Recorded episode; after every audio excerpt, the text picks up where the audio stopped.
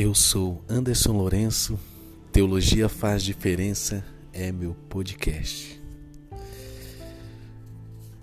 No episódio anterior, eu falei sobre a necessidade da teologia, mas é bem verdade que eu falei de um modo geral, tentando abordar algumas questões como as pessoas é, perguntam e se questionam se de fato é necessário a teologia e se apegam a afirmações básicas como, por exemplo, se eu amo Jesus, isso não basta.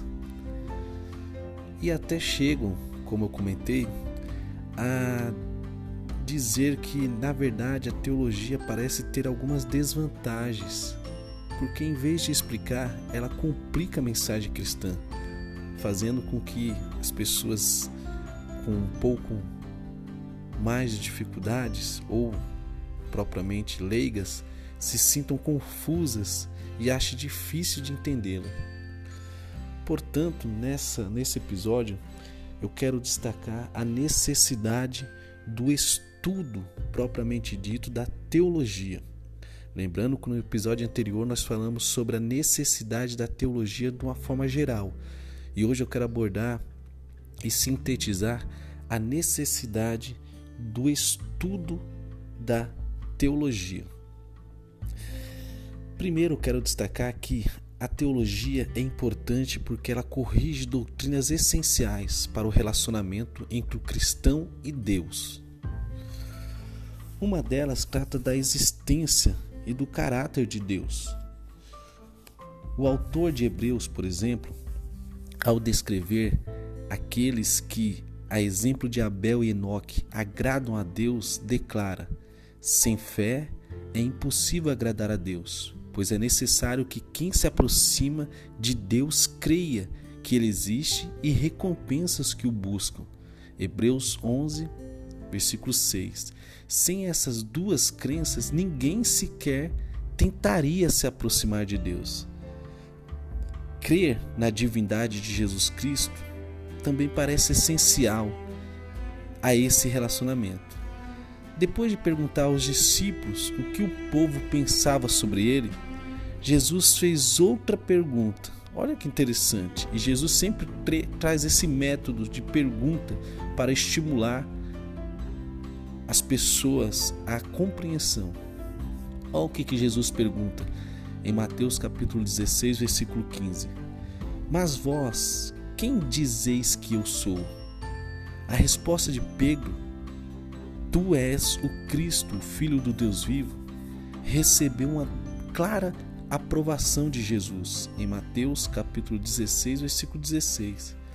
Portanto, não basta ter um sentimento fervoroso, positivo e de afirmação em relação a Jesus. É preciso crer e compreender do modo certo da mesma forma, a natureza humana de Jesus é uma questão importante. Observe, a primeira carta de João foi escrita para combater os ensinamentos de alguns que diziam que Jesus não havia se tornado humano. Esses docetas, que eram o termo usado, que discutiam e que não acreditavam na humanidade de Jesus, afirmavam que a natureza humana de Jesus era apenas aparente, trazia apenas uma aparência, parecia ser humana. João apontou para a importância de crer na natureza humana de Jesus quando escreveu: Assim conheceis o Espírito de Deus. Todo espírito que confessa que Jesus Cristo veio em corpo é de Deus, e todo espírito que não confessa Jesus não é de Deus. Primeira Epístola de João, capítulo 4, versículo 2 e 3. Por fim, em Romanos 10, versículo 9 e 10, Paulo vincula a fé na ressurreição de Cristo. Tanto um fato histórico quanto uma doutrina. É interessante e importante você entender isso, que a ressurreição de Cristo ela é tanto um fato histórico quanto é a base da doutrina cristã. diretamente à experiência de salvação, ou seja, Paulo vincula a fé na ressurreição de Cristo diretamente à experiência de salvação. Ele escreve dizendo: Porque se com a tua boca confessares Jesus como Senhor e em teu coração creres que Deus o ressuscitou dentre os mortos, serás salvo. Pois com o coração é que se crê para a justiça, e com a boca se faz confissão para a salvação. Esses são apenas alguns exemplos da importância de crer da maneira certa. Consequentemente, a teologia que se preocupa em definir e estabelecer as crenças corretas se torna relevante e importante. Segunda questão sobre a importância do estudo da teologia é que a teologia é necessária porque a verdade e a experiência estão relacionadas. Embora alguns possam negar ou ao menos questionar essa relação, a verdade afetará nossa experiência em longo prazo. E eu quero deixar um exemplo que eu dei para uma das minhas alunas no momento que ela disse que não existe verdade absoluta e que a verdade é relativa, cada um tem a sua verdade. Eu confrontei ela com um exemplo. Uma pessoa que cai do décimo andar de um edifício pode gritar: Eu estou bem, enquanto passa pelas janelas dos andares abaixo e pode até estar falando sério, mas os fatos acabarão mudando sua experiência. Podemos continuar vivendo alegremente durante horas ou mesmo dias depois que, sem que fica, fiquemos sabendo, um ente querido falece. Mas a verdade do fato acabará tendo um efeito esmagador sobre nossa experiência. Percebe? Tanto a pessoa que grita quando ela salta de um edifício, estou me sentindo bem, e pode até ser verdade, quanto a pessoa que está vivendo alegremente durante horas, mesmo depois de dias em que, em que fica sabendo sobre a morte de um ente querido, há um momento da sua vida que a experiência, o fato, vai ser esmagador sobre a experiência da sua vida. A realidade cruzará a verdade vai cruzar com as experiências relacionadas à sua vida. Uma vez que o sentido e a verdade da fé cristã no final terão um peso decisivo sobre nossa experiência, precisamos aprender a lidar com eles, porque a fé cristã nos leva a uma verdade que nos traz um sentido, a um final decisivo sobre as nossas experiências e decisões.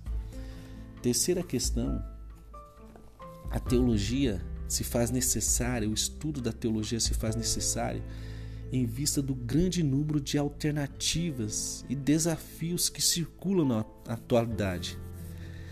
As alternativas seculares se multiplicam, incluindo o humanismo, ou seja, a ênfase no ser humano, e ainda mais com essa era do coach, enfatizando cada vez mais o potencial humano.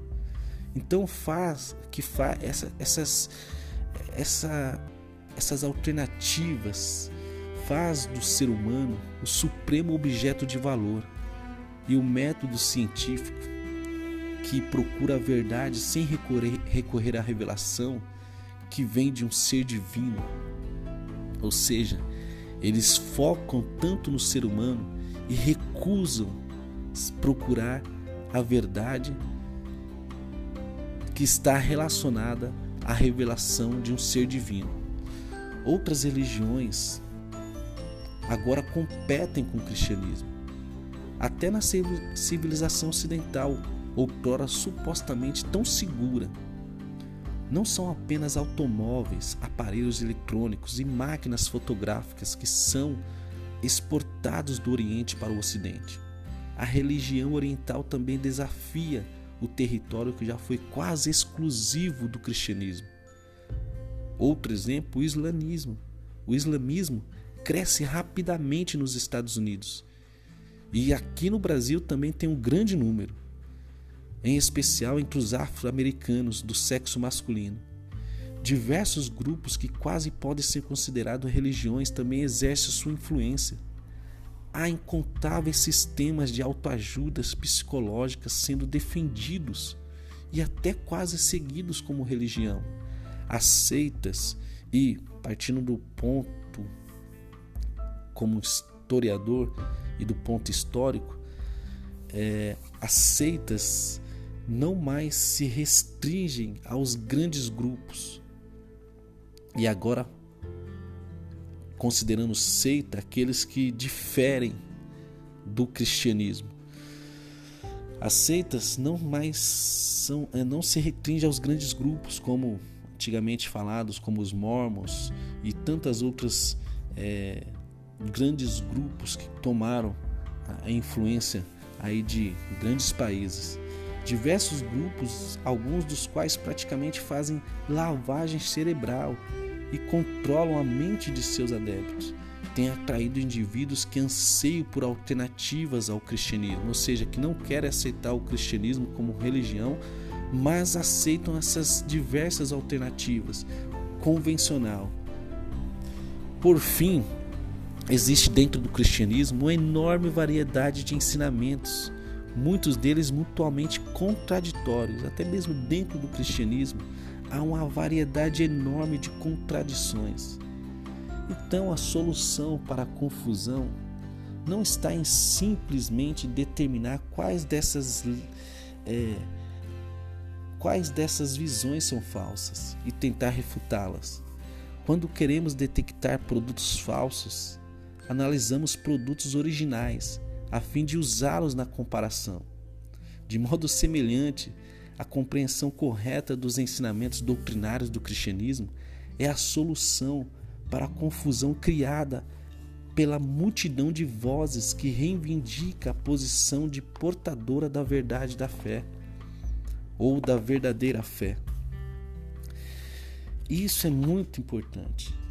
Eu quero encerrar o episódio de hoje com um exemplo e uma analogia que Millard Erickson fala sobre o treinamento dos agentes para reconhecer dinheiro falso no Departamento de Tesouro dos Estados Unidos.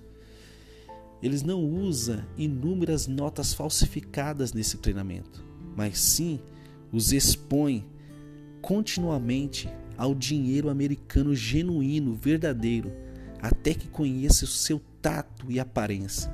No final, eles são capazes de detectar uma imitação, não meramente pela presença de elementos estranhos, mas pela falta de elementos corretos ou alguma variação neles.